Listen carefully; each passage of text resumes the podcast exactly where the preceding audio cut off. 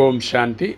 September பதினொன்று ரெண்டாயிரத்தி இருபத்தி ரெண்டு அவ்வக்தவாணியின் வரதானம். கட்டுப்படுத்தும் சக்தி மூலம் பயனையும் பரிசாக மாற்றிவிடும் யதார்த்தமான யோகி ஆகுக. கட்டுப்படுத்தும் சக்தியின் மூலம் பயனையும் பரிசாக மாற்றிவிடும் யதார்த்தமான யோகி ஆகுக. விளக்கம் பார்க்கலாம். தனது புத்தியை ஒரு நொடியில் தான் விரும்பியபடி எங்கு வேண்டுமோ அங்கு செலுத்த தெரிந்தவரே யதார்த்தமான உண்மையான யோகி ஆவார். அப்பா சொல்கிறாரு தனது புத்தியை ஒரு செகண்டுக்கு எங்கே நிலைநிறுத்தணும்னு தெரிஞ்சு புரிஞ்சு யோகா பண்ணக்கூடியவர் தான் சிறந்த யோகி அப்படின்னு அப்பா சொல்கிறார் இன்னலங்கள் இன்னல்கள் கலவரமாக இருக்கலாம். வாயுமண்டலம் மிகவும் மோசமானதாக இருக்கலாம். மாயா தன் வசம் கவர முயற்சிக்கலாம். இருப்பினும் ஒரு நொடியில் முருமுகமாக வேண்டும். அப்போ சொல்கிறாரு நிறைய தடைகள் வரலாம். நிறைய பிரச்சனைகள் வரலாம்.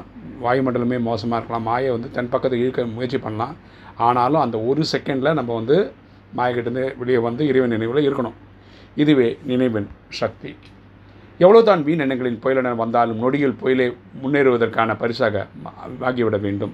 ஸோ எவ்வளோ பெரிய தடங்கள் வர மாதிரி எண்ணங்கள் வந்து போனால் கூட அடுத்த செகண்டை டக்குன்னு அதுவே நம்ம வந்து நம்ம பலம் மாதிரி மாற்றிடணும் இறைவன் பக்கத்தில் போயிடணும் நினைவில்லாங்க இதுவே கட்டுப்படுத்தும் சக்தி. அப்படி ஒரு சக்தி யாருக்காவது இருந்ததுன்னா அதுதான் அவங்கக்கிட்ட கட்டுப்படுத்தும் சக்தி இருக்குன்னு அர்த்தம்.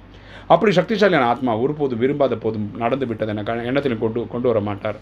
ஸோ இப்படி ஒரு டைலாக் சொல்கிறாங்களே நான் நினைக்கல ஆனால் நடந்துச்சு அப்படின்ற டைலாக் யார்கிட்ட வராதுன்னா இந்த மாதிரி சக்திசாலியான ஆத்மாவுக்கு வராது. இன்றைக்கி ஸ்லோகன். யோக நிலையிலும் யுக்தி நிலையிலும் செயலை செய்பவரே தடைகளற்றவர் ஆகின்றார்.